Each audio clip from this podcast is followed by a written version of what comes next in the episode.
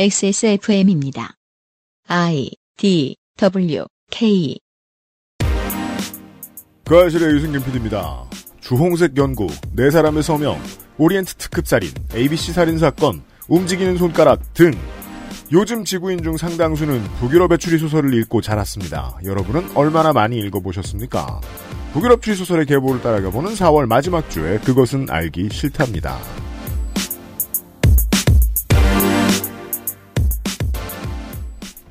안녕하세요, 청취자 여러분. 그것은 알기 싫답니다. 유승균 PD입니다. 첫인사를 하는데 감이 끼어든 덕질인이 앞에 있고요. 네, 제가 왜 여기 와 있는지는 모르겠습니다. 뭐 곧 알게 되거나 영원히 모를 것입니다.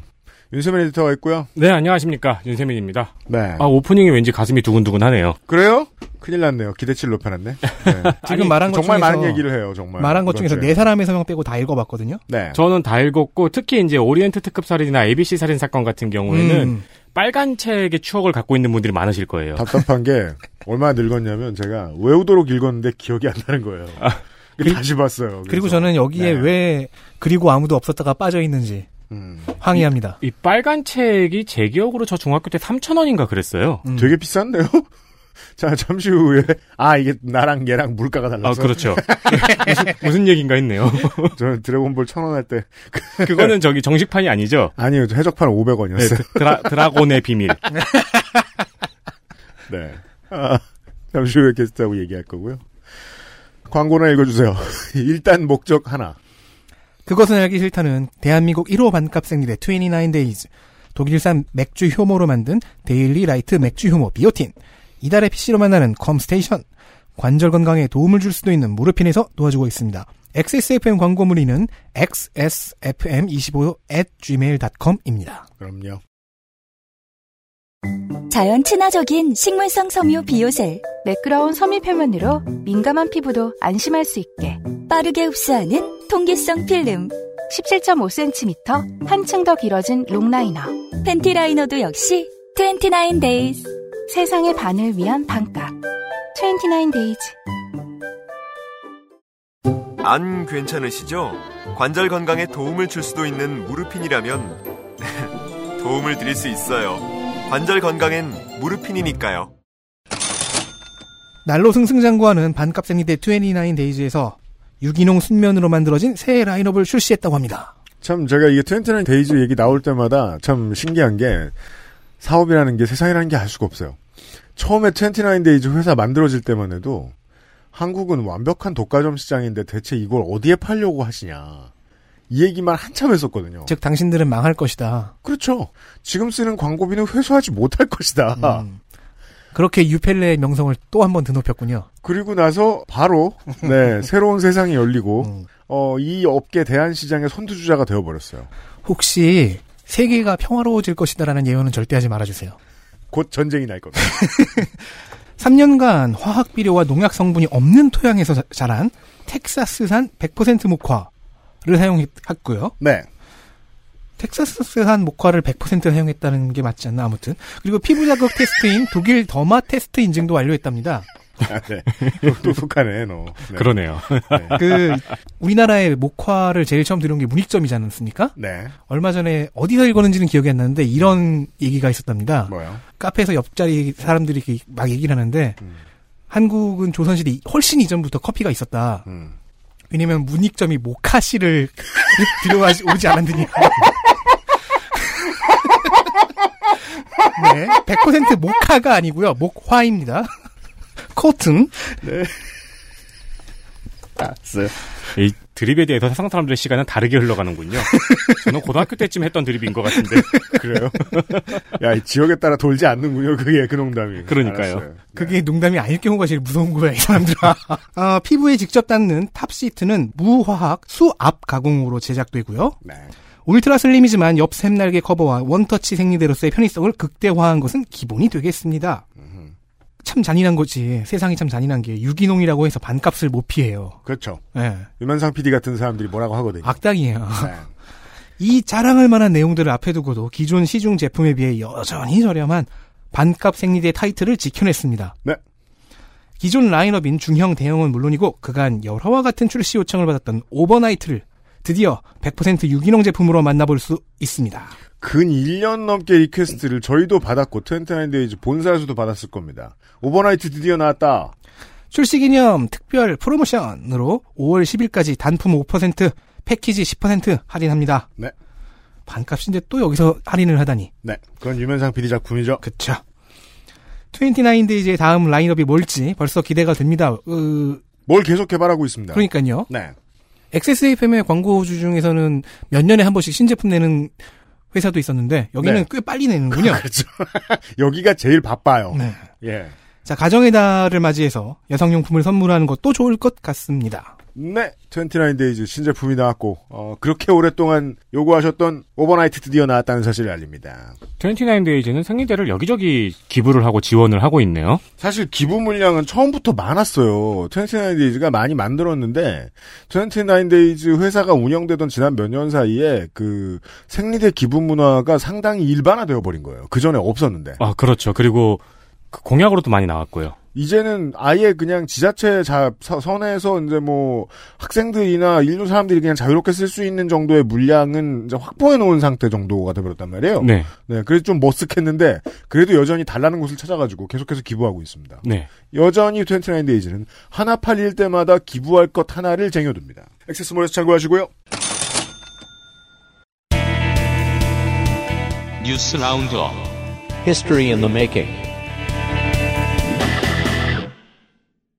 뉴스 roundup입니다. 아 이번 주에 나, 나가도 어. 되죠, 여기서. 잠깐만. 앉아 있었나. 네. 담배 좀 피우고 그래. 쌍용차의 김득중 지부장 및 35명의 해고자가 11년 만에 회사에 복귀하는 주간이 되어버렸습니다. 이번 주가. 원래 그 전에 이제 노노 사정을 통해서 결정이 되어 있었는데 아, 코로나19 이후에 잠시 좀 드디어 회사에 복귀하는 주간이랍니다. 이번 메이데이 다음 주가. 아, 이번 주의 뉴스 roundup입니다. 네, 미래통합당이 전국위원회에서 28일 김종인 전 선대위원장의 비상대책위원장 임명안을 가결했습니다. 네, 너 들어와. 하지만 임기는 4개월. 그러나 김종인 전 선대위원장은 4개월짜리 시한부 비대위원장 결정은 추대로 생각하지 않는다면서 비대위원장을 거부했습니다. 실화이암. 어휘 차이를 알 수 있죠. 제가 많은 사람들에게 얘기하는 겁니다. 김종인 씨의 어휘는 네. 그 자신을 상대로 한 것일 경우에 한 레벨에서 두 레벨 정도 높여서 해석해야 된다. 원하는 게 더 많다. 예를 들어 욕심이 없다. 라고 얘기하면 큰 금괴 같은 걸 줘야 되고요.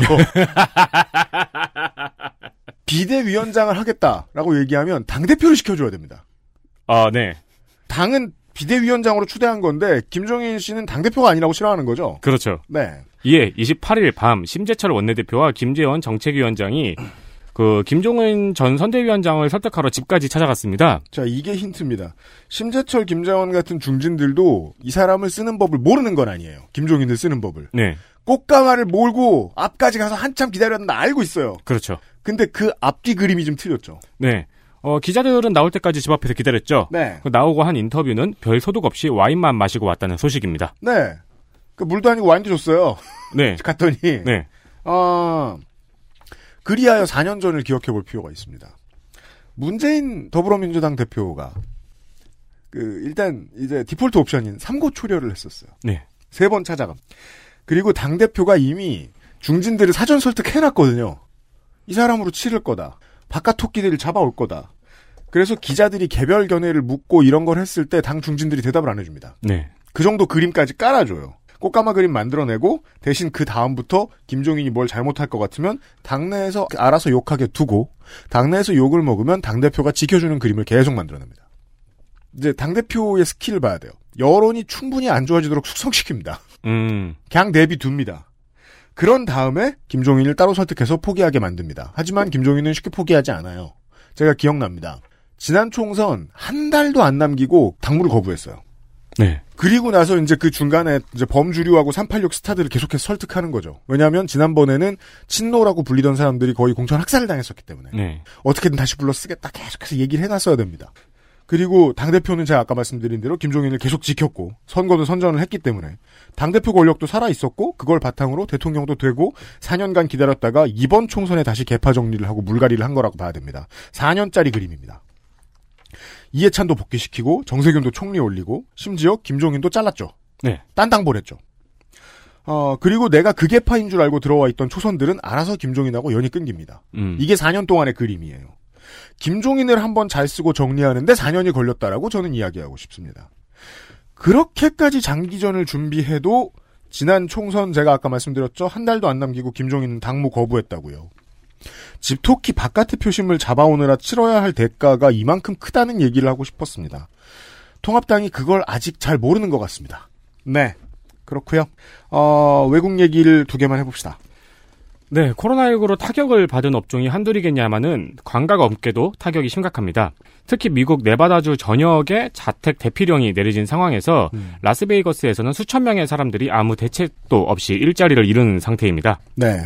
이 네바다주에도 이제 온갖 보이지 않던 아, 사막 동물들이 길거리를 왔다 갔다 하고 있다고 하죠. 네. 현재 실업률이 25%에 달한다고 하며 네바다주의 실업급여 신청자 수도 35만 명으로 역대 최고 기록을 경신 중입니다. 왜냐하면 네바다주는 생산 시설을 갖춘 생산업체가 드뭅니다. 따라서 고정 수입이 있는 회사가 없어요. 주 산업이 관광업계죠. 예. 그래서 25%까지 높아질 수 있다는 거고요. 네, 라스베이거스의 시장은 그 체온 검사들을 통해서 영업 재개가 이루어져야 한다고 주장을 하고 있고요. 네바다주의 주지사는 아직은 이르다는 지적을 하고 있습니다. 그렇습니다. 그리하여 여기도 지금 그 트럼프 지지자들로부터 빨갱이냐 욕을 먹고 있습니다. 왜냐면 주지사가 민주당이니까. 아, 이 이야기는 지금 일본의 상황과 붙여서 이야기를 해볼 필요가 있습니다. 네, 라스베이거스에 카지노가 있다면 일본에는 파친코가 있죠. 그렇습니다. 어, 조선인들이 꽉 잡고 있는. 네. 지금 지금도 아 지금도 그러겠죠? 네. 네. 음. 일본에서는 정부의 휴업 지시를 따르지 않는 파친코가 문제입니다. 대형 프랜차이즈 파친코들은 대부분 정부의 방침을 따라서 휴업을 하고 있는데요. 음. 문제는 소규모 업체들이죠. 네. 소규모 업체들이 이를 따르지 않고 있는 상황입니다. 그러니까 말이 소규모지 가보면 되게 크죠. 어, 그렇겠죠. 네. 오사카에서는 휴업 지시를 따르지 않고 있는 업체들의 명단을 공개를 했어요. 음. 혼내달라. 그래서 그 러나 오히려 홍보가 되어서 성황을 이룬 사태가 벌어지기도 했습니다. 그 무슨 상황인지 이제 도박 중독이 좀 있으신 분들은 바로 이해하셨을 거고. 네. 네. 그분들이 이해했으면 됐습니다. 다른 지자체에서도 이제 공개를 하려고 했는데 이 상황을 보고 공개를 어이쿠. 지금 보류하고 있습니다. 왜냐하면 시내마다 다 있거든요. 일본은 문화상 빠진코가. 그렇죠. 네. 특히나 일본 정부는 다가오는 골든위크에 대비해서 벌칙을 동반한 강제력을 검토하겠다고 발표했습니다. 네. 한편 이를 두고 일본에서는 파친코에 대한 법 체계의 개편화 그리고 도박 의존증의 치료도 필요하다고 지적을 했습니다. 이게 그러니까 무슨 이 지점이 되게 일본 입장에서 상당히 어려운 부분인데 네. 지역 경제의 결탁한 수준이 너무 깊다 보니까 빠친코를 도박 산업에 집어넣으려는 시도도 잘 못하는 경향이 좀 있습니다. 네. 예를 들어 어, 시내에 카지노를 들인다. 큰 도시에서 네. 그러면 카지노 반대 운동을 하는데 빠친코 연합회장이 나와서 연설하는 그- 그런 수준입니다. 음. 예. 어, 그러니까 간단하게 말하면은 파친코 중독이 그러니까 이게 도박 중독인 거죠. 네. 전 일본에 퍼져 있는데 음. 도박 의존증이 코로나 때문에 참아지겠냐 하는 이야기죠. 그렇습니다. 저는 이게 도박 대신에 이제 관광업에 대해서 얘기하고 싶은데요. 왜냐면은 가장 열정적인 소비자가 제일 많은 게 도, 도박이니까. 네. 한국의 이번 주, 이제 제가 말씀드리는 건 여러분이 듣고 나서 이번 주말부터의 표, 표정이, 풍, 풍경이 세계에 가까운 미래가 될 거라고 봅니다. 한국은 이번 연휴에 국내 관광 소요가 제가 예측컨대 아마도 해외여행 자유화 이후 최고 수준이 나올 거예요. 네. 이미 그러고 있고요. 예약이 뭐 다 끝났다고들 하죠. 그러니까 한국의 관광업이 지금 불이 났죠. 20세기 최고 수준입니다. 일본은 이제 장거리 여행이 불가능해지고 유흥업소 방문을 해서는 안 되는 단계죠. 지금은 네. 그래서 조용할 텐데 곧 한국처럼 되는 날이 오겠죠 아마. 그 이제 그런데도 영업을 했다는 빠찡코가 알려지자 거기가 어디야 물어보더니 갔다는 거 아니에요 지금 손님들이. 그렇죠. 네. 예, 혼내주겠어 이러더니 잠깐 나갔다 올게. 아, 돈줄을 내주겠어? 아까 네. 이제 말씀드린 대로 이제 파친코 중독이 있으니까요. 음. 그 사람들에게는 그런 정보가 된 거죠. 네. 그러니까 사람들은 나가 놀고 해외 여행은 당분간 힘들고 때는 돌아온다는 겁니다. 국내 관광업에. 네. 다만 이게 이제 한국이나 일본은 제가 정확히 그럴, 거, 그럴 거라고 예측할 수 있는데 미국처럼 큰 나라는 어떤 모델이 적용될지 모르겠다는 거예요. 음, 네. 예를 들어 뭐 저 뉴욕 메트로나 캘리포니아 이런 데 사람들이 지방의 관광지를 갈 수는 있겠죠. 그런데 네바다까지 갈까? 이거는 이제 좀 지켜봐야 될 문제일 것 같습니다. 네. 예, 예, 예. 그 제가 일본 놀러 갔을 때 네. 저는 아침에 이제 혼자서 산책을 좀 했었거든요. 네. 근데 어디 앞에 사람들이 줄을 이렇게 서 있는 거예요. 그럼 위기감 느끼잖아요. 나도 서야 되나? 아, 그렇죠. 에, 뭘 공짜로 주나? 네. 싶어 가지고 이게 뭔가 이렇게 두리번 두리번 해 봤는데 음. 파친코 개장 기다리는 사람들이더라고요. 저도 일본에 예전에 놀러 갔을 때 그냥 아무도 없는 동네에 네. 무슨 지하로 내려가는 문 앞에 사람들이 줄 서 있어가지고 줄 서야 되는데 그거 뭐였는지 알아요? 뭐요? 지역 인디 아이돌 공연. 아, 인디 아이돌. 아침에 해, 아침에. 그러니까 제가 말씀드리고 싶은 건 이제 그 유흥 및 관광 수요는 국내를 위주로 다시 모든 나라에서 돌아올 거라는 얘기고요. 예. 어, 스포츠 뉴스가 두 개 있습니다. 왜냐면은 스포츠에게 있어서 가장 희한한 한 해이기 때문이죠. 그렇죠. 어, 아무도 안 보는 프로레슬링을 제외하고는 지금 무관중 경기를 시작한 지도 얼마 안 됐고요. 네. 네. NFL의 신인 드래프트가 온라인 방송으로 이루어졌습니다. 네, 이런 일은 처음입니다. 어, 미국에서는 흔히 이것을 이제 지하실 드래프트라고 불렀어요.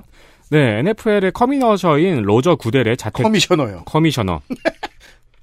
NFL의 커미셔너인 로저 구델의 자택 지하실에서 드래프트 결과를 발표했습니다. 네.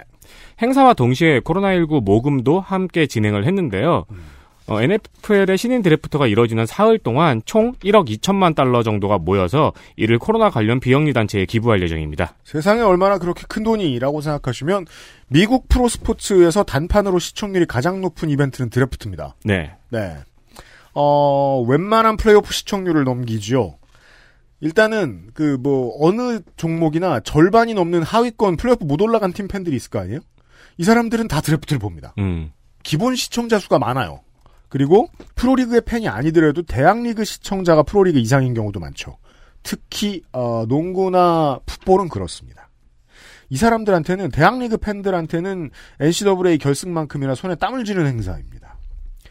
어, 그리고 거기에 더해서 오프 시즌에 단 한 번 있는 이벤트잖아요. 어느 종목이나 이게. 네. 보통 시즌이 끝나고 열리니까. 그리하여 도박 자본이 움직이는 크기도 슈퍼볼 못지 않습니다. 아, 그렇구나. 최고의 시청률이 설명이 되고요. 그리고 앞으로 이제 그 NFL도 천천히 지금 무관중 경기를 준비를 하고 있는 것 같더군요. 예. 그 뒤 경영이 어떻게 될지 모르겠어요. 무관중 경기가 제일 잘 팔린 스포츠는 어 다음에 설명드릴 것입니다. 네, 지난 25일 서울 종로구의 LoL Park에서 무관중 경기로 치러진 2020 우리은행 League of Legends Champions Korea Spring 결승전에서 SKT1이 젠지 e스포츠를 3대 0으로 이기고 우승을 차지했습니다. 우승할 줄은 알았지만 셧아웃일 거라고는 예측한 분들도 많았고요. 네. 네. 어, 심지어 그 결승이 약간 불리하게 진행이 됐었죠. 네. 이로써 SKT1과 페이커는 통산 9번째 우승을 차지했습니다. 네. 어, 이는 같은 리그 내 다섯 팀의 우승 횟수를 합쳐야 되는 수입니다. 네.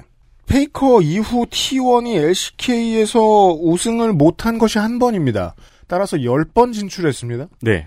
그 한 번 우승 못했을 때 얼마나 시끄러웠는지 한 번이라도 쳐다보신 분들은 기억하실지 모르겠습니다. 이 스포츠 뉴스는 우리 청취자들의 평균 연식 때문에 골랐습니다. 페이커와 T1은 늘 이랬지만 페이커의 존재는 이제 2020년 정도를 기준으로 하면 어떻게 설명하면 좋을까요? 이 스타1과 워크래프트 시대의 스타들을 이제 고대 괴수로 만들었죠. 네. 그 2020년부터 나이키에서 SKT1을 지원을 하잖아요. 네. 그리고 이제 해외에서는 페이커는 마이클 조던하고 비교를 하죠. 저도 그렇게밖에 말할 수 없습니다. 네. 왜냐하면은 뭐 예를 어떻게 얘기해야 될까요? 그 어, 19년 이후부터는 게임 커뮤니티는 어느 나라 커뮤니티를 가거나 이 마이클 조던 논란을 하지 않습니다. 네. 왜냐하면 페이커는 이제 페이커와 비교할 수 있는 스포츠 스타, 인류의 스포츠 스타는 마이클 조던밖에 안 남았기 때문입니다. 네. 예. 그러니까 마이클 조던하고 비교하면 논란이 될 수 있어요. 그것만 남았어요. 네. 아, 그걸 설명하고 싶었어요. 만약에 이제 18년, 17년 전까지만 해도, 그때까지만 해도 그냥 미드라인전이라는 개념을 그 말을 만들어낸 사람이다. 세계인의 플레이를 바꿔놨다. 이런 이제 레전드급 게이머에 대한 기본적인 설명 정도만 붙어 있었는데, 근데 지금 20년이 돼서 돌아보니까 이 사람의 커리어를 지금부터 따라갈 수 있는 사람도 없어요. 그리고 20대 중반이죠, 이제. 네. 기량이 늘어난 것도 있어요. 나이 논란까지 뛰어넘었습니다. 어, 그리고 이미 구단주죠? 네. 스포츠 역사상 일궈낸 것이 가장 많은 레전드를 향해 가는 중이다. 이렇게 보시면 되겠습니다. 그렇습니다. 네, 옛날에 우리가 알던 그 유명한 어떤 게이머하고 비교할 수 없습니다. 모르시는 분들이 있을까 봐요. 스포츠 뉴스까지 했고요. 네. 둘이서 티키타카 잘하면서 나는 왜 안 쳐놨대요? 이번 주의 뉴스 라운드업이었습니다. 그런 말 하라고 안 친 건 아니에요. XSFM입니다. 엄청 다양한 PC 부품, AS 업체도 엄청 많고 AS 업체에 가셔도 무슨 질문을 해야 할지 모르겠다면 처음부터 컴스테이션 견적을 이용해 보십시오. 수만 건에 이르는 고객 응대 노하우로 당신의 필요와 생산업체의 서비스를 정확히 연결해 드립니다. 주식회사 컴스테이션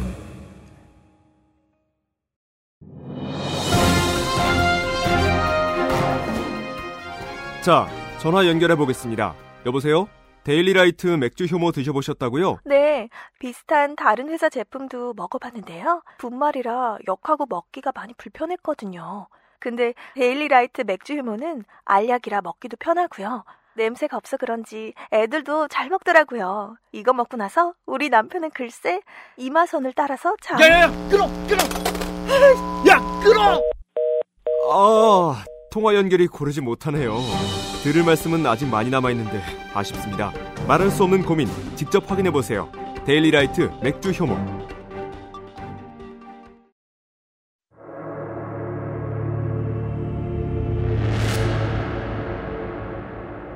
집콕 연휴 특선 추리소설 간략사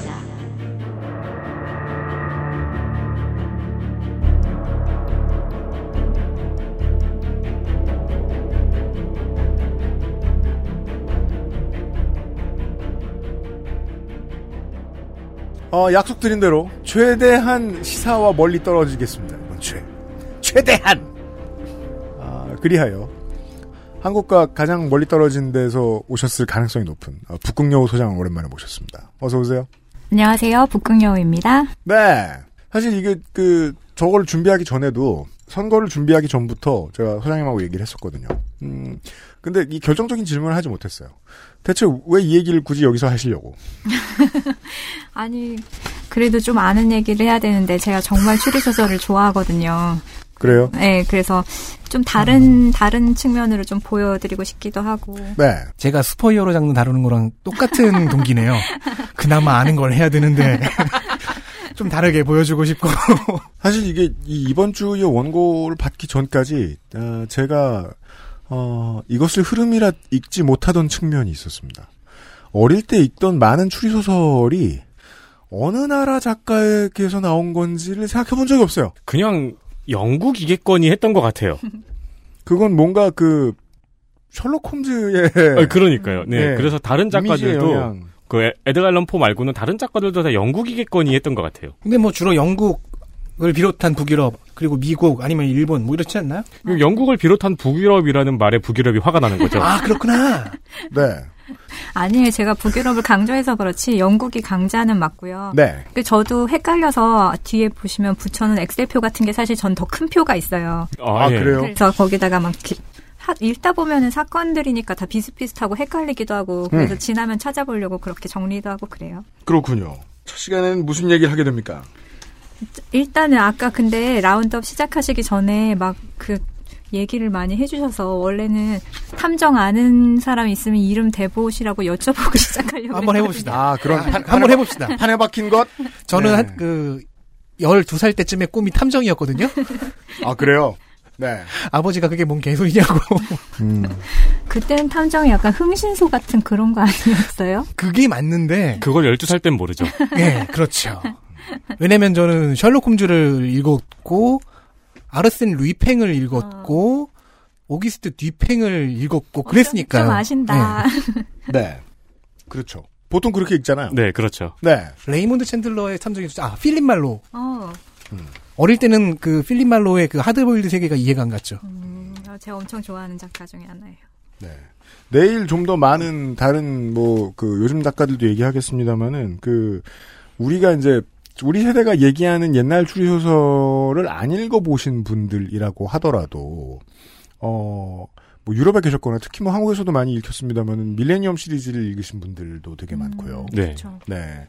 아니면은 제가 이 성이 이건지 이번에 처음 알게 된 아, 이르사 시그르다르 도티르.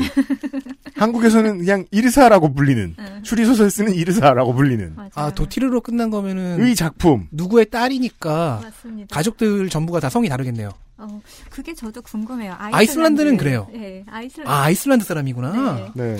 요즘 세대의 추리 소설은 사실 일본이죠. 그쵸. 요즘 네. 많이들 일본 거 보시더라고요. 히가시노게 있고. 그렇죠. 히가시노 아. 게이고를 비롯해서 아 그래요. 저는 요즘 저도, 저도 재밌게 읽었습니다. 히가시노게 있고. 그러니까 저는 요즘 시대의 그 추리 소설들 가운데서는 가장 인상적이었던 캐릭터는 결국은 저는 밀레니엄 시리즈의 네 미카엘 블롱크비스트였는데 어, 너무 좋아요. 네 여하튼 저희는 그래요. 먼저 그럼 셜록 홈즈 얘기부터 해볼까요? 그렇대요. 네. 셜록 홈즈는 아마 세계에서 가장 유명한 탐정 중에 하나일 건데요. 저 그래서 이번에 뒤져보니까 상당히 많은 작품들의 뿌리 역할이었어요. 음. 이제 와서 네, 보니까. 뿌리 혹은 아, 뭐 중간 시조 정도는 무조건 하죠. 네. 그 대부분 셜록 홈즈의 주소도 알고 계시지 않나요? 베이커가 221번지니까요. 그렇죠. 221B. 네. 그렇죠. 예, 거기에 살고 있고요. 어, 세계에서 가장 유명한 주소군요. 생각해보니까. 그러네요. 그리고 취미는 집돌이라고 봐야죠. 보통 밖에 안 나가고 항상 집에 있으니까요. 집에서 마약을 하고 있죠. 그렇죠. 코카인. 네. 취미는 바이올린이고 그 다음에 화학 실험을 즐겨 하고요. 실험 같지도 않은 실험이죠, 사실은. 그래도 이렇게 장비가 많잖아요. 음. 그리고 권투와 펜싱. 그 다음에 사건이 없을 때 그 화학 실험을 하는데 저는 여기서 코카인을 만들려고 그러는 게 아닌가 그런 생각이 들기도 하고 아 사실은 이게 브레이킹 브레이킹 배드의 원전인데 그럴지도요. 그 다음 특기가 변장입니다. 네. 종종 변장을 하고 나타나면 왓슨도 못 알아보는 정도의 변장의 실력자고요. 네. 친구 얘기가 나왔으니 왓슨이 있죠. 왓슨은 여러분이 잘 아시듯이 의사고 군의관이었고요. 네. 그 다음에 하숙집 주인이 가끔 나오시죠. 허드슨 부인. 네. 그렇죠. 그나마 셜록하고 이야기를 나누는 사람 중에 하나고요. 음. 사실 저는 셜록이 이렇게 사건을 풀 때 보면 약간 아스퍼, 아스퍼거 증후군이나 서번트 증후군 같은 느낌이 있는데 자기 세계가 우선하죠, 무조건. 그렇죠. 근데 의뢰하는 사람들하고 얘기를 나누는 걸 보면 아예 사회성이 또 없는 건 아니더라고요. 아 그건 그렇죠 또. 네. 그래서 무척 똑똑하지만 어 지식이 범죄학, 독극물, 지리, 범죄기로 이런 쪽으로만 한정돼 있고 나머지 주제는 별로 관심이 없습니다. 보통 그렇게 얘기하잖아요. 어, 아는 것 빼고는 아무것도 모른다. 음. 예. 그 원작에서도 나왔고 드라마 셜록에서도 나, 나온 거지만은 지동설을 모르죠. 네. 태양기억 구성도 모르고. 맞아요. 아, 수금지원과 목토천해를 몰라요? 그걸 왜 알아야 되냐고 반문하는 사람이 셜록 홈즈죠. 어, 누가 그렇게 물어보면 대답을 못 하겠는데? 그럼요. 왓슨이 그랬죠. 네. 뭐 그리고 왓슨은 진지하게 생각하죠. 꼭 알아야 됐던 것인가? 예. 또 이 사람의 지, 에, 지식이 엄청 깊이가 있어요. 그래가지고 뭐 신발에 묻은 흙을 보고 이런 흙의 색깔이면 어느 지역에서 나왔을 것이다 이런 걸까지 맞출 정도로. 그렇죠. 네, 그래서 이런 걸 보면 약간 아스퍼거나 서번트 같은 느낌이 있다는 거죠. 그러니까 다른 지리학이나 지지학은 지질학은 모르는데 흙 보고 동네 맞추는 건 잘하는. 네. 이렇게 관찰력이 뛰어나서 왓슨이 생각지도 못한 점을 지적해내고 또 한 사람의 과거를 딱 모습만 보고도 다 맞출 정도죠. 음. 그리고 추리가 막히면 담배를 피우는 습성이 있습니다. 가끔 마약도 하고. 네. 그죠. 그래서 이게 진짜 이제는 그 한국 드라마도 제가 알기로 작년인가 재작년에 그 추리 소설을 원작으로 한 드라마가 나왔던 것으로 알고 있는데 네. 내일 이 시간에 좀 얘기를 할, 할 건데요. 그 이제 그 당시의 작품들 특히나 셜록 홈즈 같은 거 보고 있으면 이제 한국에서는 이거 리메이크 못 한다 절대로. 담배를 못 피잖아. 음. 예. 저기, 그, 원피스처럼 사탕 마- 먹으면 되죠. 그러게요. 다른 거 네, 하면 네. 되죠. 전자 담배. 네. 그 원피스에서 상디가 항상 담배를 입에 물고 있는 캐릭터인데, 그거를 모든 걸 사탕으로 바꿔놨잖아요. 아, 그럼 이미 설례가 있군요. 예. 어, 본인이 말하는 본인의 직업은 수사 컨설턴트고요. 그다음 경찰청 등에서 수사가 막힐 때 도움을 청하면 조언을 해주는 역할을 합니다. 네. 그렇죠. 근데 유명해지면서 직접 사건을 들고 찾아오는 의뢰인이 많아졌어요. 음. 그리고 셜록 홈즈의 특이한 점은 아니면 이 사람의 의의는 증거 우선주의의 과학 수사의 선구자라는 점에 있습니다. 많은 그러니까 여러분이 아까 보통 이제 돋보기로 대표되는 그쵸 뭐 네. 사냥 모자 쓰고 다니고 막 이러잖아요. 아, 맞다. 셜록 홈즈 시리즈에서 처음으로 돋보기가 등장을 했죠? 어 그리고 추리 소설에서. 아, 그래요? 네네. 돋보기라는 아이템이 처음 등장한 게 셜록 홈즈였어요. 그 전에 수사라는 거는 어떤 이런 증거를 면밀하게 분석하는 개념이라기보다는 뭔가 직감에 그렇죠. 의존을 많이 하는, 예. 맞아요. 물론 그런 쪽으로 가는 탐정들도 있습니다만은 어쨌든 딱 대비되는 게 아까 많이 말씀하셨던 아가사 크리스티의 작품에 나오는 탐정은 거의 의자에 앉아가지고 얘가 이랬고 네. 누가 저랬고 이렇게 소문 듣고서는 심리를 추론을 해서 맞춘다고 하면 네. 네. 어 반대로 셜록 홈즈는 흙, 뭐 이 사람의 뭐 움직임, 뭐 살, 살갗이 햇빛에 그을렸네 안 그을렸네 음, 이런 걸 음. 보고서 맞추잖아요. 그래서 동기나 심리적인 측면은 좀 약하긴 하죠. 음, 그렇죠. 그런 부분은. 그래서 셜록 홈즈가 했던 말 중에 만약에 추리가 의자에 앉아서 하는 거라면 우리 형이 제일 잘할 거다. 근데 그런 사람들은 열정이 없어서 자기 추리가 틀렸다는 걸 인정도 하지 않는다. 음. 아예 그냥 틀렸다고 하고 말 거다. 이렇게 얘기하는 부분이 있습니다. 음. 그리고 이 사람이 아니, 셜록 홈즈가 나왔던 책 뭐, 얼룩띠, 노란 얼굴, 네 개의 서명, 버스커빌 가문에게 보스콤 계곡 사건 등등등 뭐 재밌는 게 많이 있죠. 음. 근데 음. 라이엔바흐 폭포 같은 것도 기억나네요. 아, 모리아티 나온 모리어티와의 결투. 좀 어린 마음에 굉장히 땀을 쥐면서 내가 탐정이 되면 나의 모리어티는 누가 될까? 어. 아, 이것도 좀 신기한 구조기는 해요. 다른 데서는 이렇게 뭐라 그럴까 악을 대변하는 누군가가 나오진 않잖아요. 네. 그냥 사건만 있는데. 그러니까 생각해보면 진짜로 슈퍼히어로라고 되게 비슷하네요. 아 그래서 슈퍼히어로를 그 정의하는 학설 중에서 소수긴 한데 셜록 홈즈를 최초의 슈퍼 히어로로 그리고 모리아티 교수를 최초의 슈퍼 빌런으로 보는 견해도 음, 있어요. 네.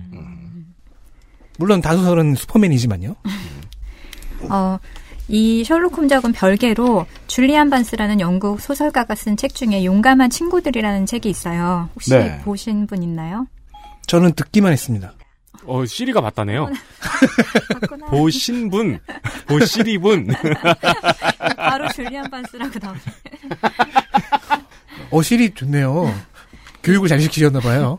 이 원제가 아서와 조지인데요. 네, 이 아- 네. 여기서 아서가 바로 그, 그 아서 코난 도일의 아서거든요. 네. 그래서 이 셜록 홈즈와 아서 이 이야기를 쓴 건데 여기서 조지는 인도계 영국인 사모 변호사 조지 에들지라는 사람이에요. 음. 그래서 이거는 실화를 그러니까 어, 음. 코난 도일의 자서전에 있었던 어떤 에피소드를 뽑아와서 소설로 쓴 얘기거든요. 아. 근데 조지의 아버지가 인도계 목사고 어머니는 스코틀랜드인 그러니까 혼혈이죠. 음. 근데 이 조지가 시력이 되게 안 좋았어요. 그리고 네. 어 영국 사람들이 많이 사는 그 마을에 어, 자기만 좀 다르게 생겼기 때문에 어려서부터 외톨이였고 그런데 그 마을에 거레, 그레이트 웨얼리 학 잔악행이라는 어떤 살인 사건, 네, 살인 사건이 아니 살 가축 사건이 벌어져요. 아, 그렇군요. 살축 사건. 어, 살축 사건. 그래서 말, 소 뭐 이런 동물들을 가- 아주 잔인하게 살해를 하고 뭐 그다음에 협박 편지를 보내는 이런 이런 일이 벌어지는데 사람들이 이 조지가 범인이라고 지목을 하고 마을 사람들도 다 얘라고 해서 감옥에서 3년을 살다 나오거든요. 아, 진짜요?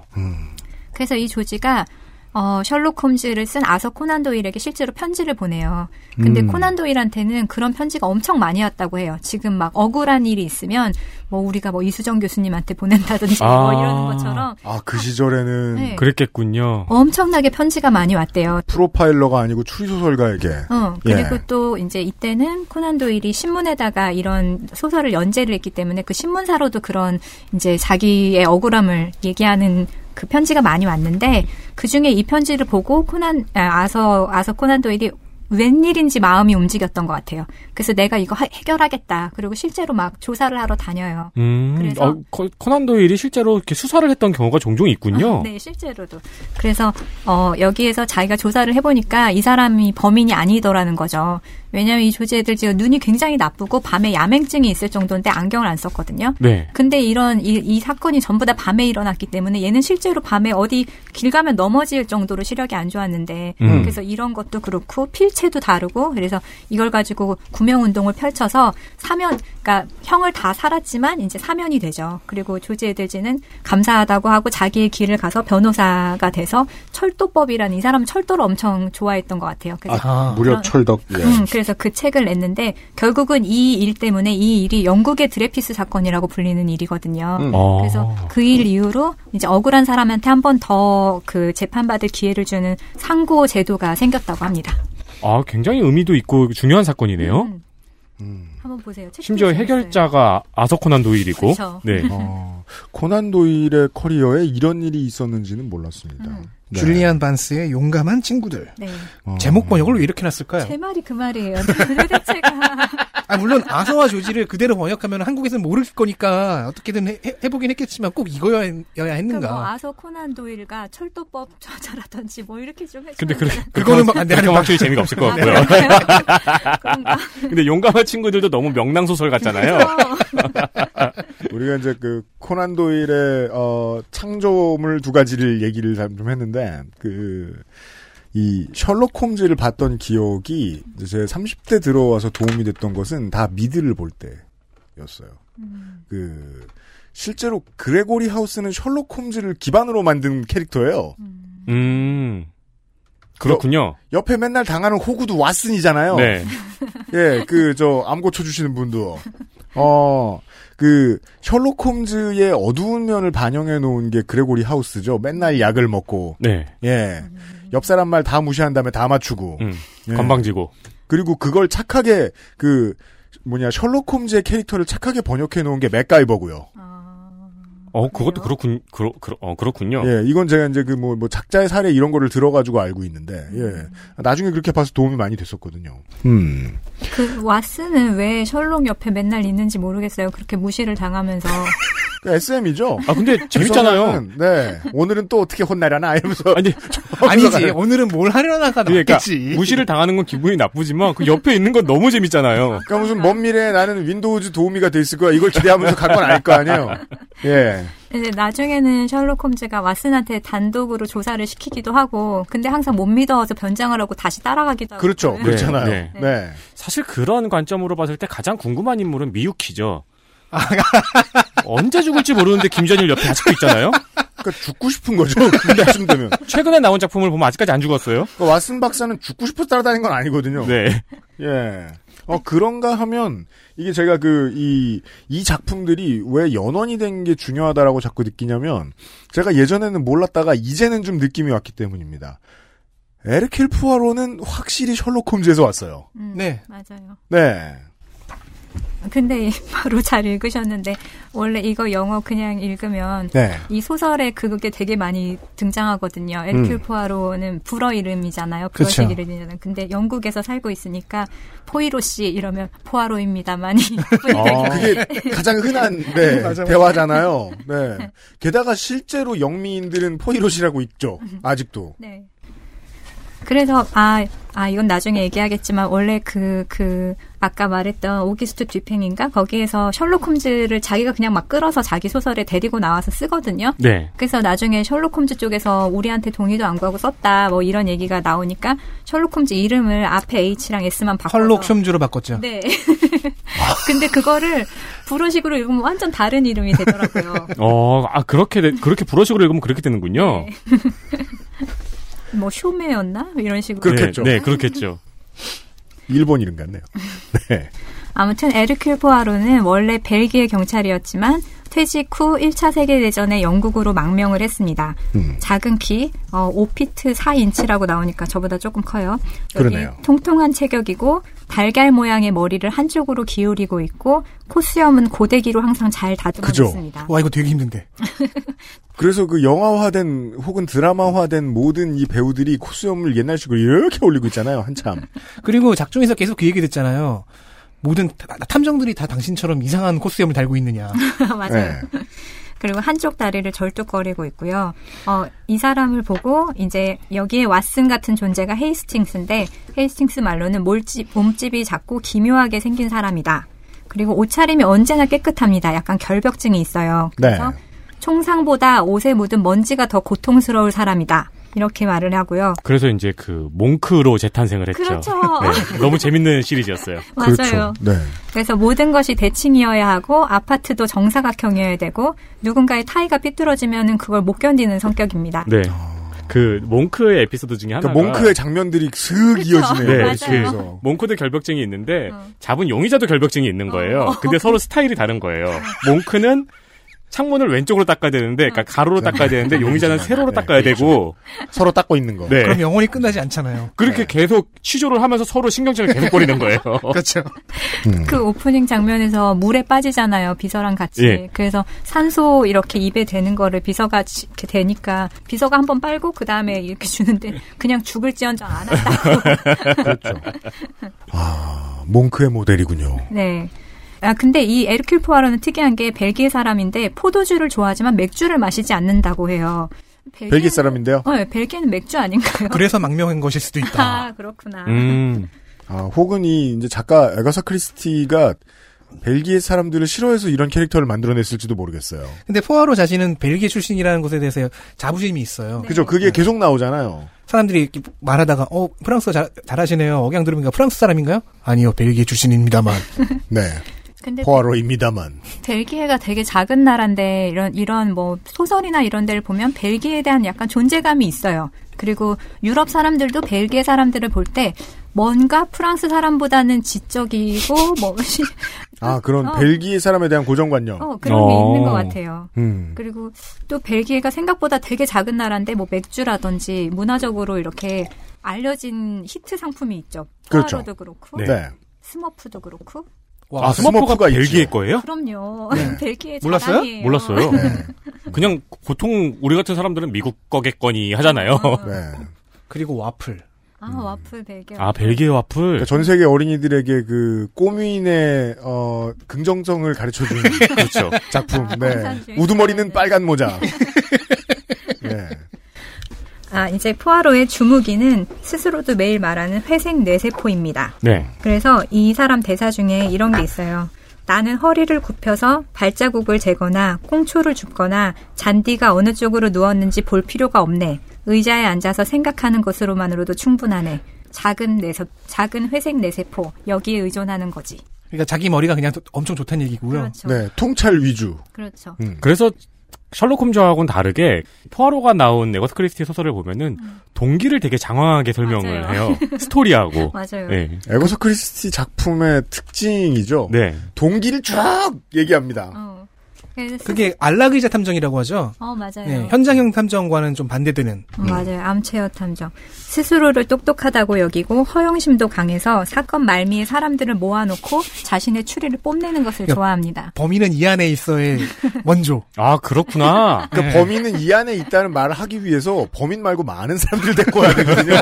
내 얘기를 들어보라고. 이게 중요해요. 그거 네. 있잖아요. 범인은 이 안에 있어라고 했는데 그 모여 있는 많은 사람 중에 한 명이 검은색 전신 타이즈 입고 있는 그리고 혼자 당황하는. 그게 명탐정 코난과 그 김전일의 예. 그 클리셰인데 그거를 제일 처음 시작한 사람입니다. 그러니까 에르퀼 이게- 포아로. 네, 아, 그, 이야기꾼으로서의 아가사 크리스티의 이 캐릭터를 뭔가 반영해 놓은 듯한 느낌을 많이 주는, 음. 예. 그래서 보면은 셜록 홈즈는 잘난 체를 왓슨한테만 하거든요. 그렇죠. 다른 사람 앞에서는 그렇게 잘난 체를 안 하는데 포아로는 모든 사람을 다 모아놓고 하는 잘난 체를 맞아요. 한, 한 차원 더 높은 재수 없음. 네. 친구는 아서 헤이스팅스 대위와 런던 경시청의 재프 경감 음. 그리고 헤이스팅스는 탐정이라는 그 직업을 굉장히 동경을 했는데 스스로는 재능이 부족한 사람이었죠. 네. 그러다가 우연히 포아로를 만나서 포아로에게 반해요. 그래서 추종자가 돼서 영국 생활을 도와주게 됩니다. 네. 포아로의 왓슨이죠. 근데 이제 왓슨과 그러니까 홈즈 왓슨이 그 탐정물의 듀오의 원형 비슷하잖아요. 음. 여기서는 또 이제 재밌는 게 포아로는 이제 알라그이자 탐정, 암체어 탐정이다 보니까 네. 관찰은 누가 맡느냐 헤이스팅스가 맡거든요. 네. 일을 다 하죠. 그래서 좋은 콤비가 됩니다. 음. 그 따라서 그, 페니와 가제트의 사이라고 보는 게 좀 더 정확합니다. 아니죠. 음. 근데 페니는 지가 다 하기 때문에 그거는 야, 요즘 사람들은. 잘 모르는 비유예요. 아 이건 알겠어. 가제트가 먼저야, 푸아로가 먼저야. 예. 그 다음 또 친구가 런던 경시청의 제프 경감인데요. 이 사람은 과거에서 벨기에 사건 해결을 할 때 알던 사이로 그때 포아로의 능력을 보고 외국인 포아로가 영국에서 수사할 수 있도록 도와줍니다. 그러니까 영국, 영국의 사람들은 이렇게 뭐라 그럴까.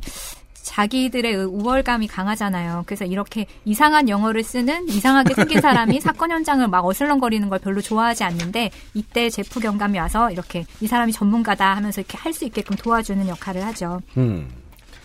1920년도에 20년에 스타일스 저택의 죽음이라는 아, 그렇죠. 이게 네. 첫 번째 첫 번째 책이에요. 작품. 예, 맞아요. 이 아가사 크, 에거서 크리스티의 첫 작품이고 그렇죠.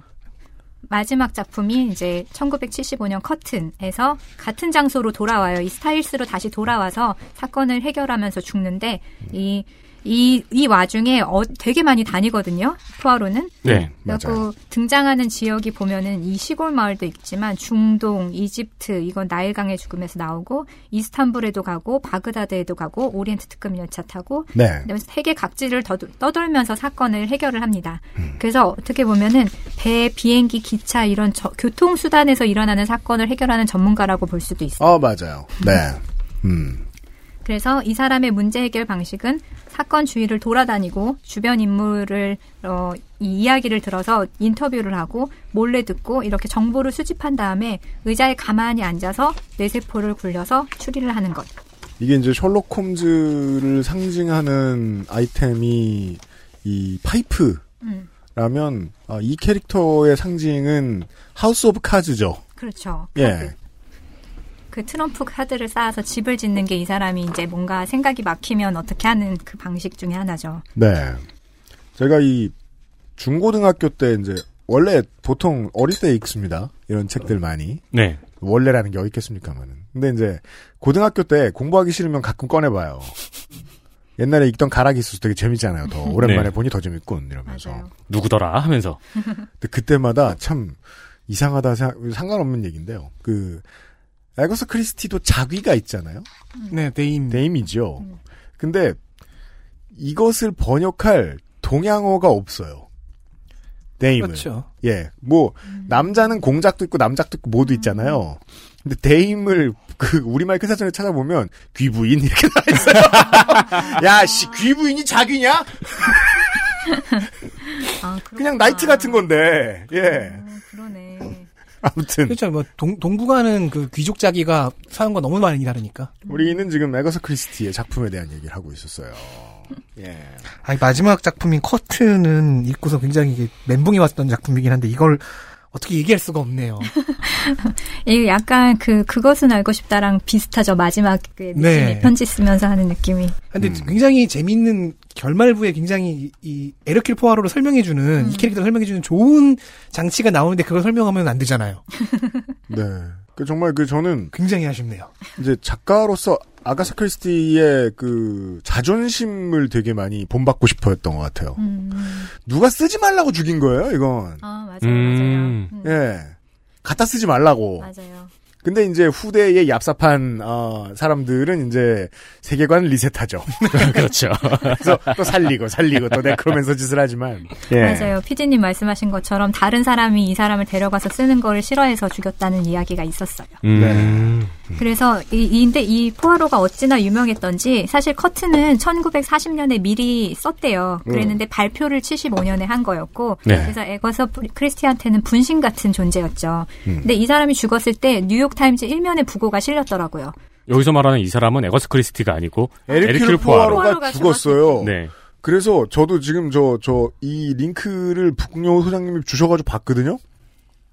뉴욕타임즈는 그 아, 아카이브 저장이 매우 잘 돼 있어가지고 지면도 잘 보여요. 네. 맞아. 일면 끝에 왼쪽 끝에 있어요. 아 진짜 부고처럼 조그맣게요. 에르퀼 포아로 사망 부고가 있어요. 75년 8월 6일. 네. 사망했다. 태어난 건 언제인지 알 수 없다. 예. 맞아요. 그래서 진짜 일면에 등장했다는 게 그냥 부고란도 아니고 대단한 거죠. 네. 그래서 세계적으로 유명한 벨기에 탐정이 영국에서 죽었다. 네. 나이는 알려지지 않았다. 음. 매, 매우 매력적이고 강한 에고를 가진 사람이고 매력적이라고? 그 다음에 그렇죠. 어, 우리로 치면 브로큰 잉글시를 썼다. 뭐 이렇게 나와 있어요. 기사에. 네. 음.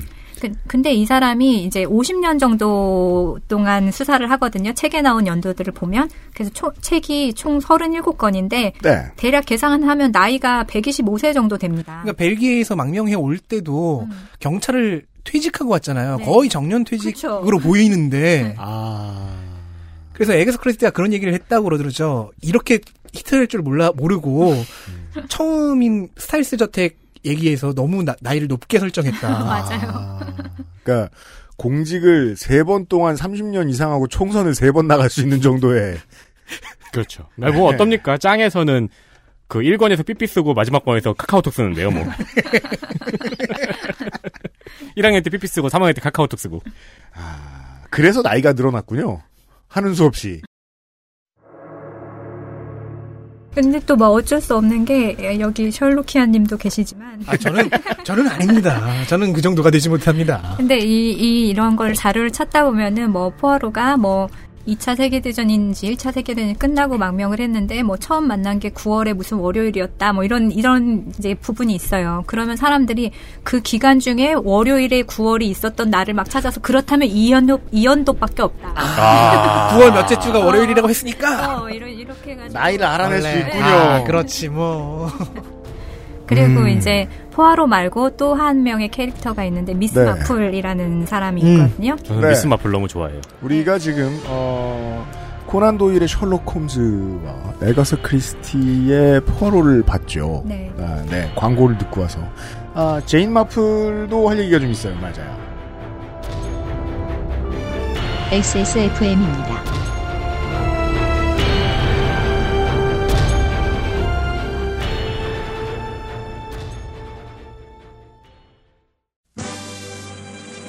체조 시작 하나 둘 셋 넷 다섯 여섯 일곱 여덟 발목 운동 하나 둘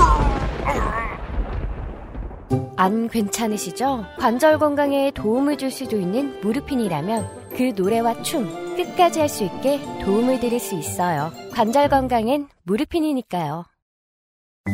쓰는 사람에 따라 느낌이 다르니까 마음에 들지 않는다면 100% 환불. 29데이즈니까 가능합니다. 생필품 중에 생필품. 고객 한 분이 구매할 때마다 하루를 기부하는 생리대. 29데이즈니까 가능합니다. 소비자의 이야기를 듣는 사람들의 삶을 살피는 세상의 반을 위한 반값 생리대. 29데이즈.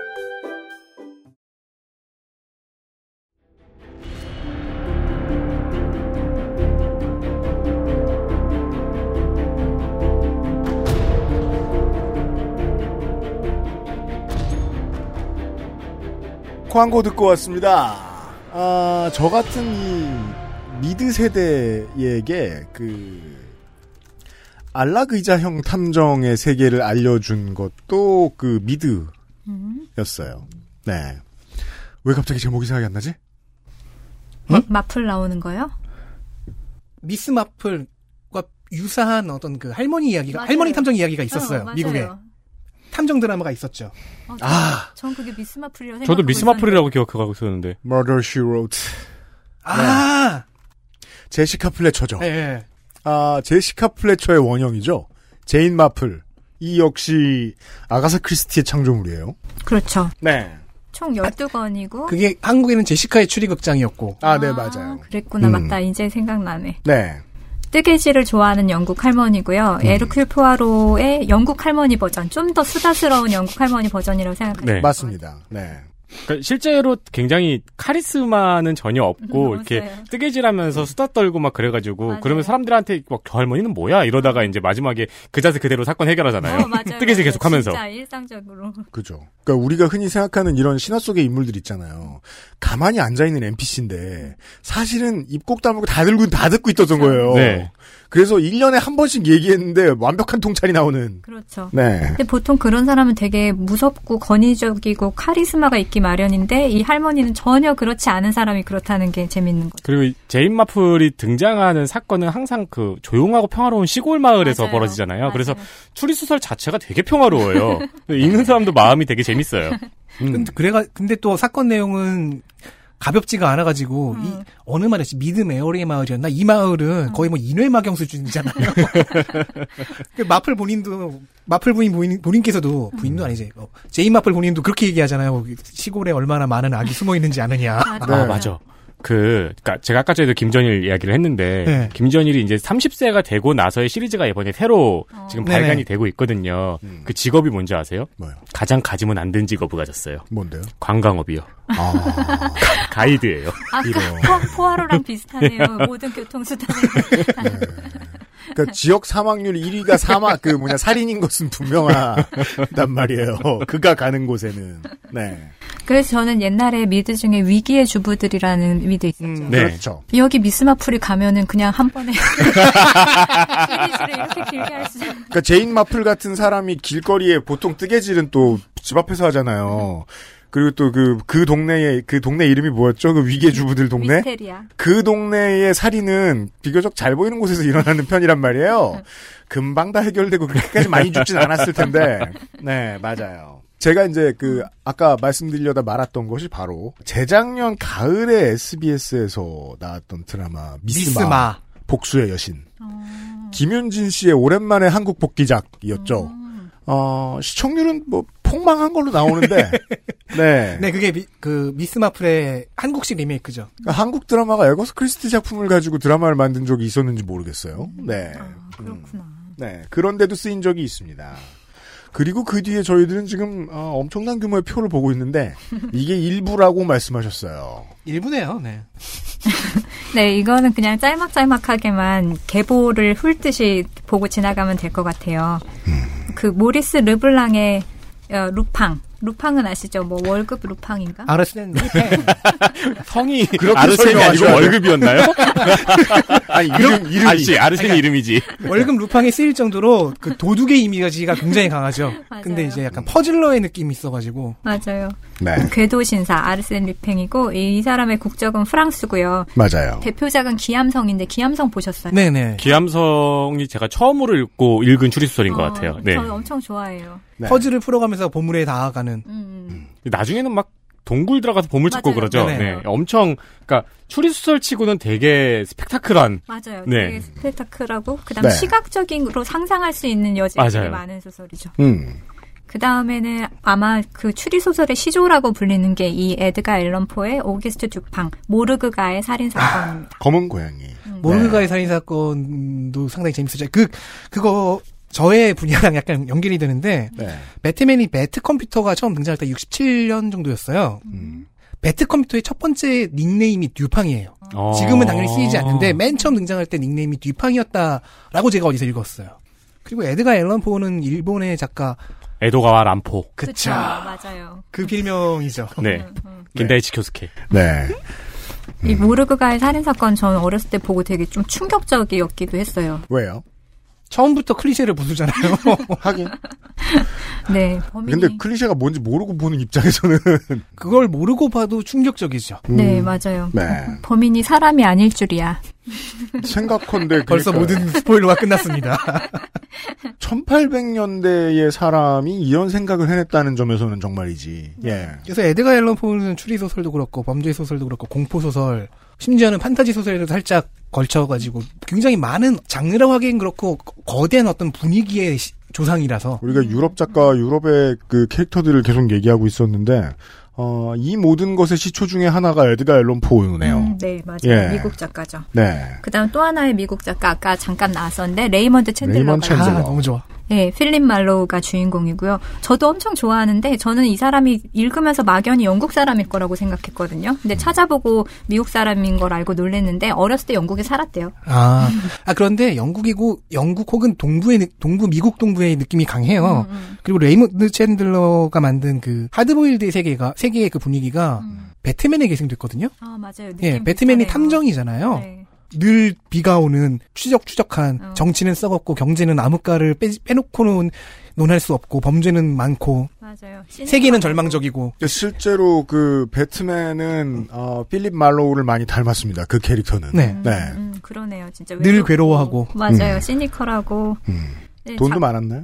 어, 정유 회사에서 일했었대요. 원래 이, 이 필립 말로우가 아니요 레이먼드 아. 챈들러가 아, 예. 그리고 이 사람 영화계에서도 일했죠. 레이먼드 어, 챈들러가. 각본 저는 오히려 그걸 더 어, 헐리우드에서 일했다는 걸 더 깊게 기억하고 있어요. 음. 왜요? 왜, 왜 웃어? 아니, 영화사에서 일했죠. 그랬어요? 하는 대화가 너무 웃겨서. 왜 물어, 네가 그걸. 어, 이 책, 책 중에는 기나긴 안녕, 거대한 잠, 안녕 내 사랑, 호수의 연인, 여인 등이 있는데요. 한번 시간이 되면 꼭 보세요. 참, 이렇게 안 웃긴데 웃기는 사람 있죠. 혼자서 막 되게 진지하게 음. 말하는데 듣는 사람은 되게 웃기는 음. 스타일? 그런, 그런 류의 작가예요. 그래서 명대사는 많은데 그 분위기, 이 하드보일드의 그 절망적인 음. 분위기에 들어가지 않으면 그냥 웃기게 보여 보이기도 해- 하죠. 그렇고. 이해 못할 수도 있고. 네. 네. 그건 제가 이제 성가병의 대화에서 종종 느끼는. 이따가 나와서 싸우자. 맞아요. 제가 진지하게 얘기하면 우리는 한박 웃음. 다음은 스티븐 킹입니다. 너무 유명해서 뭐 더 이상 수식이 필요하지가 않을 정도의 작가, 미국 작가고요. 네. 여러분 잘 아시는 미저리의 원작자이기도 하고 그린마일, 쇼생크 탈출, 미스터 메르세데스, 112263 등등등 있습니다. 지금은 아들도 작가로 활동을 하고 있죠. 아 그래요? 네, 조힐. 음, 음. 맞아요. 네. 트럼프랑 맞짱 뜨는 작가이기도 하고요. 음. 사실 뭐 스티븐 킹도 에드가 앨런 포우처럼 한 장르로 묶을 수가 없어서 그러니까 다수의 20세기 후반 미국인들은 소설을 쓴데 제가라고 얘기하면 스티븐 킹 같은 맞아요. 이라고 음, 생각했어요. 네. 스티븐 킹은 추리 소설의 대표가 아니라 미국 문학의 대표처럼 어느 순간 읽혀버린 그쵸. 거죠. 그러니까 추리 소설에도 자취가 찍히고 그 전에 있었던 추리 소설의 영역을 정말 많이 벗어나는 실험들을 많이 한 사람이기 때문에 맞아요. 추리 소설의 원형을 가지고 심리도 다루고 이 사람은 작품도 너무 이렇게 전개도 빠르고 재밌지만 제가 느끼기에 이 사람의 어떤 뭐라 업적이라고 할 만한 게 있다면 범인을 먼저 보여준다는 거예요. 맞아요. 다른 작품들은 거의 추리를 해서 마지막 쯤에 범인의 윤곽이 드러나는데 이 사람은 아예 처음부터 범인을 드러내놓고 이 사람과 마주쳐 점점 거리가 좁아져가는 그 긴장감을 어, 다루고 있거든요. 그래서 네, 네. 그런 면에서 굉장히 뛰어나고 되게 유명하지만 다른 작품이 유명하지만 저는 11263을 되게 좋아해요. 혹시 보셨어요? 네. 아니요, 저는 못, 못 봤어요. 11263이 63년 11월 20일 맞아요. 케네디 대통령이 암살당한 날이거든요. 음. 네, 이, 이거는 여기서 평행이론을 다뤄요. 이 책에서. 네. 그래서 시작만 얘기를 해드리면 주인공이 자주 가는 햄버거 집이 있는데 고기도 신선하고 값도 싸고 엄청 맛있어요. 그렇죠. 음, 그래갖고 그런데 주인이 어느 날 보면 갑자기 폭삭 늙어 있어 막 하루 아침에. 그래서 맞아요. 어, 그래가지고 그 주인이 죽으면서 이 사람한테 비밀을 알려주는데 창고가 있어요. 그 햄버거 집에. 그 네. 창고로 들어가면 30년 전인지 40년 전인지 돌아가는 거예요. 그게 1960년이에요. 그래서 이 사람은 1960년으로 가서 거기서 고기를 사가지고 왔기 때문에 되게 값도 싸고 신선한 고기를 공급할 수 있었는데 그렇죠. 어, 대, 대항해 시대가 이제 그런 구멍이 있는 거군요. 응. 그렇죠. 근데 이 60년대에 돌아가서 3년 동안 케네디의 암살을 막는 게 이 사람의 미션이에요. 음. 어, 그래서 3년 동안 가서 자기가 점점 점점 사건의 실체에 다가가고 정말 끝까지 다가가는데 그 3년 동안 누굴 사랑하게 돼요. 음. 그런데 어디 있는 사람을요? 과거에 있는 사람, 아. 과거에 있는 사람과 사랑에 빠져. Midnight in 파리 같은 느낌이네요. 약간 예. 그런데 사랑에 빠졌는데 범죄를 해결해야 되는데 그러면 다시 돌아오면은 다시 모든 게 없어지 리셋이 되거든요. 네. 그렇죠. 그러니까 막 그런 갈등이 나와 있기도 하고 저는 소설로 봤을 때 제일 제일 좋아하는 작품 중에 하나예요. 이 사람 것 중에서는. 그 가장 직접적으로 스티븐 킹의 매력이 잘 드러난 작품인 것이 왜냐하면 우리가 스티븐 킹의 그 작품을 대중으로서 많이 친숙할 수 있었던 이유가 아, 꼭 supernatural 서스펜스를 집어넣죠. 음. 안 들어가도 될 자리에. 그리고서는 그걸 기둥으로 움직여요. 그래서- 11263은 드라마가 나왔네요. 그래요? 그래요? 네네. 몰랐는데.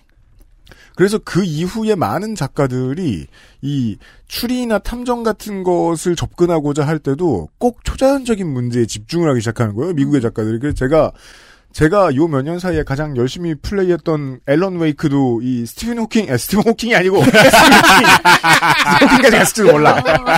너무 열심히 배우다 말고. 예. 평행이론, 평행이론. 그 스티븐 킹의 기법을 정말 적극적으로 쓰고 있는 작품이거든요. 예. 그러니까 막 내세와 현세가 왔다 갔다 하고, 예. 작품이 현실과 왔다 갔다 하고 막 이런. 네. 이게 2011년에 출간됐으니까 그렇게 오래된 소설은 또 아니네요. 그나마 최근에 나온. 네. 근데 그 무렵이 그 시간 여행이 굉장히 유행하던 무렵이었죠. 네. 여러 작품에. 음. 그리고 이 사람의 실험을 가장 고급스럽게 완성시켜냈다고 평가를 받는 게 댄 브라운이고요. 음, 그렇죠. 네. 다음이 바로 댄 브라운입니다. 이 사람도 역시 미국 작가고 여러분이 잘 아시는 캐릭터 로버트 랭던. 로버트, 로버트 랭든, 네. 네, 그다음 랭던 옆에 항상 이제 소피 뭐 이렇게 한 명의 여자 캐릭터가 같이 나오죠. 네. 보조 음. 캐릭터로. 그다음 이 사람의 작품은 다빈치 코드, 천사와 악마 등등등 있습니다. 저도 딱 요거 두 권 본 것 같네요. 저 두 권 봤어요. 네. 또 있었던 것 같은데 그거 안 본 것 같아요. 그, 톰 행크스가 이 캐릭터에 가장 잘 어울리는 배우였는가? 저는 그것에 대해서는 의문이 있습니다. 저도 반대예요. 네. 근데 다른 누가 더 잘 어울릴지는 모르겠어요. 네. 그뭐 읽는 사람마다 다르겠죠, 느낌이. 네. 왜냐하면 에르큐르 포아로를 예전에 그, 제 시대의 이제 리메이크작들 중에서는 케네스 브레너가 맡은 적이 있었어요. 세상 안 어울리는 거예요. 키가 크고요. 잘생겼거든. 아, 그러면 안 되죠. 예. 아, 톰 행크스에도 좀 비슷한 느낌이 있었는데 이게 꼭 맞나? 이 사람이? 예. 다빈치 코드에서요. 아, 맞아. 기억나네요. umberto eco 팬들이 굉장히 싫어하죠. 어, 싫어해요. 네.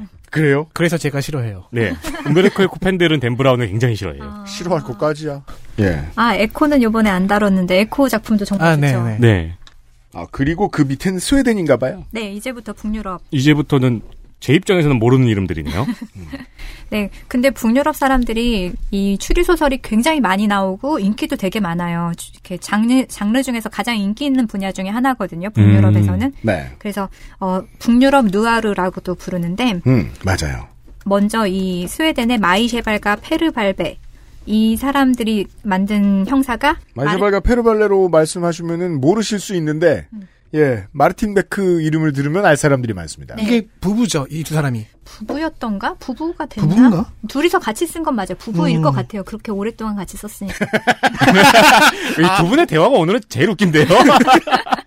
전통적인 추리 방식이죠. 그렇게 오래 일했는데 부부가 아니라니. 아닐 수도 있, 있겠지, 뭐. 갑자기, 그, 제가 알고 있었던 것에 비해 자신감이 없어지네요. 아, 이 두 사람, 두 사람이 책을 같이 썼는데 되게 재밌게 썼어요. 그러니까, 여, 그러니까 마이셰발이 먼저 한 챕터를 쓰면 그걸 이어받아서 페르발베가 아, 릴레이 소설. 그런 식으로 소설을 썼다고 해요. 네. 그래서 어, 로제나가 아마 제일 먼저 알려진 책인데 그다, 그 이후에는 뭐 발코니에 선 남자, 웃는 경관 등등이 있고요. 1965년에 나왔고 어, 헤닝 만켈이라고 굉장히 유명한 그 스웨덴의 추리 소설 작가인데 이 사람이 어, 로재나로부터 스웨덴과 북유럽 추리 소설의 전통이 시작됐다 이렇게 말했을 정도로 북유럽 추리 소설의 시조죠. 저는 마르틴 베크 시리즈 중에 사라진 소방차를 어, 읽었는데, 깜짝 놀랐고 좀, 좀 나이 들어서 봤는데 되게 진짜 신- 훌륭하고 신기한 작품이라고 생각을 했던 게, 음. 이 마르틴 베크 시리즈는 보면, 결국은 뭐로 가나 사회 고발을 해요. 음, 예. 되게, 그니까, 그, 보통 옛날에 출소설에서 알 수 있던 그런 단순한 인물들이 아니라 상당히 입체적인 인물들이 나와서, 음, 어. 쭉 쫓아가다 보면 사회 문제를 해결해야 이 문제가 해결되는. 어, 맞아요. 예. 되게 되게 통찰력이 있는 말씀이신데 대부분의 북유럽의 추리 소설은 사회 문제를 건드리고 있어요. 이거를 음. 개인의 일탈로 몰아가지 않고 사이코나 이런 범죄자가 사이코도 아니에요. 맞아요. 음. 굉장히 정상적인 사람이 되게 많고요. 아. 네, 그리고 피해자가 오히려 사회 시스템에서 배제되었던 사람이라던가 이렇게 음. 항상 사회를 고발하는 류의 분위기가 있죠. 아, 그렇군요. 제가 제일 싫어하는 게 추리 소설에서 정신 이상을 다루는 거거든요. 어, 네. 그, 저, 저는 그래서 이 마르틴 베크의 세계관이 여러모로 이, 우리가 요즘 보고 있는 형사물 TV 프로그램, TV 드라마, TV쇼의 근간을 이루고 있지 않나라는 생각이 들거든요. 음. 예.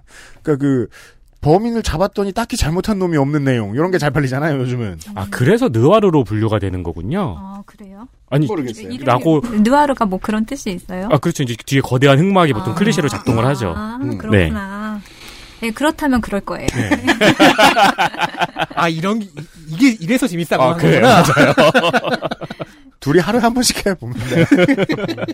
전 발코니에 선 남자도 좋아하는데 네네네. 이, 이, 이 마르틴 베크의 책을 보면은 뭔가 스톡홀름의 느낌이 나요. 아, 그래요? 네, 도시를 좀 되게 추리 소설인데도 도시가 그리워지게 만드는 힘이 있어요. 회장님 스톡홀름에 오래 계셨나요? 저는 웁살라에 오래 있었는데 네. 스톡홀름은 사실 한 3, 40분 거리거든요. 아, 그래서 예. 그 스톡홀름은 도시 같고 웁살라는 시골이라서 음. 진짜 그냥 하루면 다 돌 수 있는데 음. 스톡홀름은 훨씬 크니까요. 그럼 뭐 이틀이면 도나요? 약간 송파와 남양주 같은 느낌인가요? 왜 거기서 남양주가 나오지? 송파, 네, 그 정도 될 것 같아요. 아무튼 그렇습니다. 그리고 네. 그 다음은 가장 유명한 형사 쿠르트 발란데르. 쿠르트 발란데르. 아, 방금 말씀해 주셨던 헤닝 만켈. 그렇죠. 어, 이게 저는 쿠르트 발란데르라고 부르지만 아마 많은 분들은 형사 왈렌더라고 어, 예. 아실 수도 있어요. 케네스, 아. 이게 다 케네스 브래너 때문이죠. 그렇게 읽는구나. 왈렌더. 네.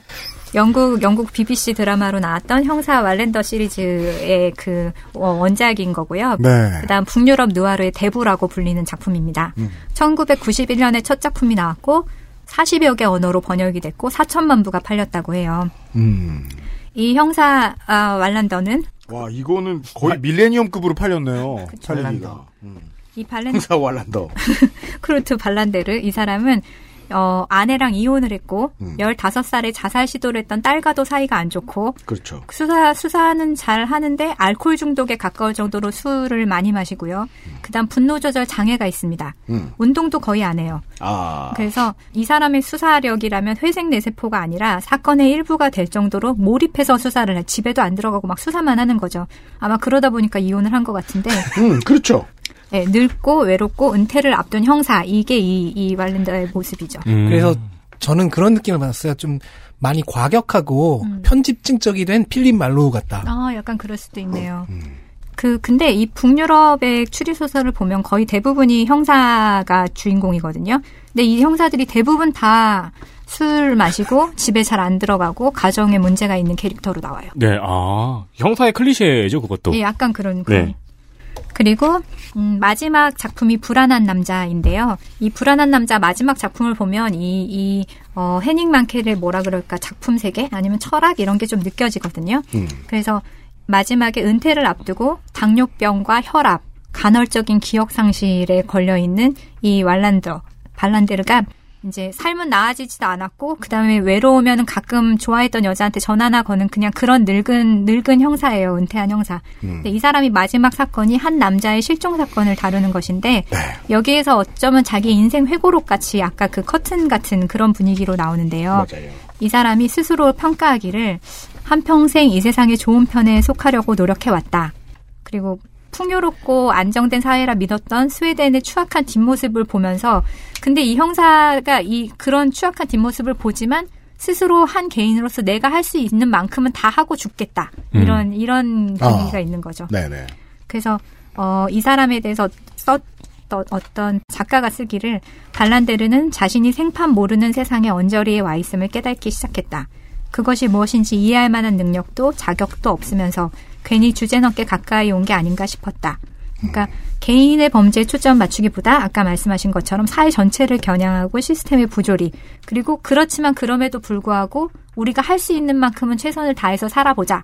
이게 이제 이, 이 사람의 작품 세계의 철학이라고 볼 수 있죠. 그러니까 이 주인공 쿠르트 발란데르는 우리가 우리가 평상시에 다루는 문학으로 비교해서 얘기할 것 같으면은 어 우리 청취자 여러분들이 가장 많이 접해 보셨을 작품으로는 최근에는 그 Detroit Become Human의 사람 형사 네네 행크. 행크 앤더슨이 앤더슨. 가장 비슷한 캐릭터예요.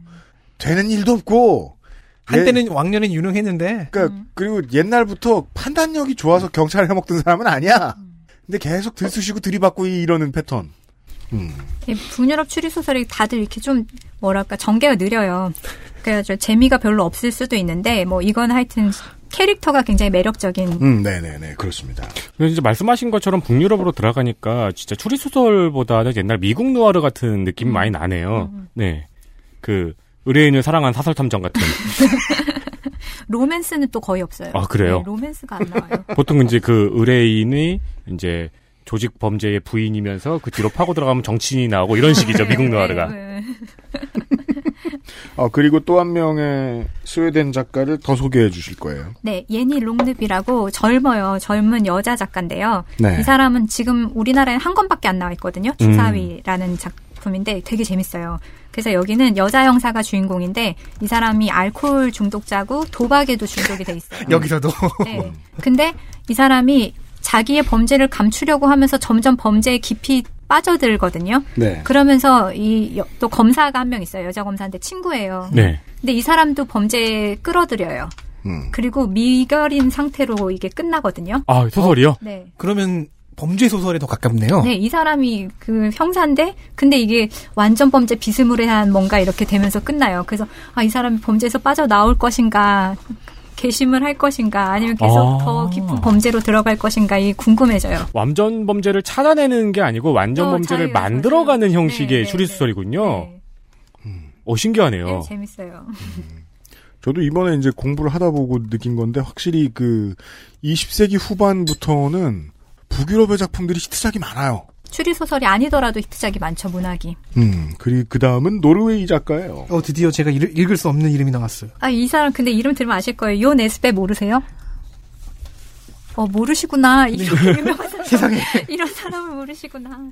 이 아. 작품 Snowman으로 더 잘 알려져 있어요. 그렇죠. 네. Snowman, Blood on the Snow, 박쥐 뭐 좀 되게 많아요. 이 사람 책은 한국에도 한 10권 되게 번역이 돼 있을 거고 네. 노르웨이의 스티븐 킹이라고 불리는 사람이에요. 음. 네. 그래서 이 사람 작품은 전개가 엄청 빠릅니다. 그러니까 다른 북유럽 그이 추리 소설은 한참 걸려요. 진짜 수사하는 시간만큼 걸리는 것 같아요. 정말로 오래 걸리고 음. 그리고 뭐 뭐라 그럴까 우연히 두 가지가 뭐 있으면은 보통 소설에선 이 두 개가 안 물려서 막 이러잖아요. 네. 근데 다른 부- 이 보통의 북유럽 추리 소설은 우연이었던 거예요. 그래서 그 중간까지 했는데 아 우연이구나. 그리고 다시 시작해야 돼. 그러니까 엄청 느리죠. 재미가 아. 없어요. 네. 근데 요 네스베는 정말 전개가 촘촘하고 빨라서 음. 보면 영화 보는 것 같은 느낌이 들거든요. 아 그러면은 그 읽는 사람 입장에서는 되게 반갑겠네요. 어, 네, 순식간에 그렇죠. 빠져들고. 그렇죠. 엄청 재밌어요. Snowman부터 보세요. Snowman 재밌어요. 네. 그래서 이 사람은 사람 자체도 되게 재밌어요. MC님하고 아니 PD님하고 비슷하게 가수 였고? 네 음. 경제학자이기도 하고 뭐 그럼 음악은 망했네요, 그럼. 네. 그거 확실합니다. 그거가 네. 초 초반의 커리 예, 그 커리어였던 것 같아요. 네. 그리고 지금은 노르웨이 거의 국민 작가라고 불릴 정도로 인기가 많은 작가예요. 해리 홀레 시리즈. 네, 해리 는 홀레가 국내에 몇 권 나와 있습니다. 많이 나와 있어요. 읽어봐야겠다. 네, 이 네. 사람도 형사고. 음. 그 다음에 덴마크 덴마크로 작가예요. 넘어갑니다. 네. 읽어보세요. 페터 호에그? 네, 페테르 회. 페테르 해. 네, 끝에를 안 읽으면 아, 돼요. 회 먹고 싶다. 네. 죄송합니다. 페테르 회는 엄청 유명한 스밀라의 눈에 대한 감각으로 굉장히 많이 알려져 있을 거예요. 음. 굉장히 많이 알려져 있는데 여기 아는 분이 없으신가 봐. 저는 몰라요. 네, 네. 그다음 수잔 이펙트, 경계에선 아이들 뭐 이런 작품이 나와 있는데 스밀라의 눈에 대한 감각은 영화로도 굉장히 유명, 유명합니다. 음. 근데 이 사람은 페테르 회는 어, 10대 청소년에 대한 특별한 감정이 있는 것 같아요. 그래서 작품에 그래요? 예, 그런 애정이 드러나 있고 그런 음. 문제의식을 가지고, 가지고 있고 또 실제로 덴마크에 있었던 여러 가지 사회 정책을 고발하는 내용이기도 하고요. 네. 이 스밀라의 눈에 대한 감각은 매니아들의 호평이 엄청난 네. 작품이네요. 맞아요. 음. 이게 음. 또 어떻게 보면은 이 덴마크가 그린란드를 갖고 있잖아요. 네. 그러니까 거기 있는 원주민이 있어요. 또 원주민 문제 같은 것도 다루고 있거든요. 어, 이게 절판된 후 복관 희망 리스트 1순위였대요. 정말요? 아, 그래요? 네. 네. 음. 지금 책으로 봐도 좀 굉장히 철학적이기도 하고요. 재밌어요. 재밌어요. XSFM입니다. 좋아요. 진짜 확실히 좋아졌어요. 어, 이렇게까지 효과가 좋을 줄은 몰랐어요. 자신감이 생기니까 어제는 소개팅도 했다니까요. 아, 저한테 진짜 잘 맞는 것 같아요. 저 이거 먹으니까 세상에나. 아, 저 이마선을 따라서요. 잠먹. 야야, 잠만. 마고 마고 마고. 누구 망하는 걸 보고 싶나? 말할 수 없는 고민? 직접 확인해 보세요. 데일리 라이트 맥주 효모. 온라인에서만 모든 것을 해결할 수도 있습니다. 컴스테이션 이달의 PC 마음에 드는 사양이 나왔다면 바로 액세스몰에서 결제하세요. 주식회사 컴스테이션 이번 주에 음, 북극요원님하고 이 방송을 하게 된 게 정말 적재적소군요. 왜요? 연휴에 사람들이 집에 있어야죠. 그렇죠. 아, 어딜 기어나가. 네. 예. 한 세 권만 사셔도 그쵸. 어, 그러니까 그 여기서 나온 그 이제 주인공 하나 시리즈 음. 이 만- 장르의 음. 특징이죠. 네. 그거만 털어도 한 달 보냅니다. 아, 네, 진짜. 가장 매력이 느껴지는 시리즈 하나를 잡아 보시라. 그럼 보통 그러니까요. 이제 그거 검색해야 되잖아요. 읽는 순서. 그렇죠. 네. 잘 찾아. 그리고요, 그, 몇, 어떤 것들은 말이죠. 제가, 저 예전에 살려고 했던 게 뭐였지? 어, 마르틴 베크 음, 같은 경우에는 전집도 나와 있을 거예요. 아마 한 번에 살 수 있는. 네, 맞아요. 예. 아, 알아보시길 바랍니다. 저는 Snowman을 사봐야겠네요. Snowman 재밌습니다. 내일 이 시간에는요, 어, 아이슬란드 작가들 얘기부터 시작을 해보도록 아니, 하겠습니다. 아직 덴마크 아직 안 끝났는데. 덴마크를 지금, 덴마크를 내일 끝내세요. 네. 네 사람이 같이 인사드리죠. 예. 금요일 순서에 다시 인사드리겠습니다. 안녕히 계세요. 안녕히 계세요. 내일 봬요. XSFM입니다. I D W K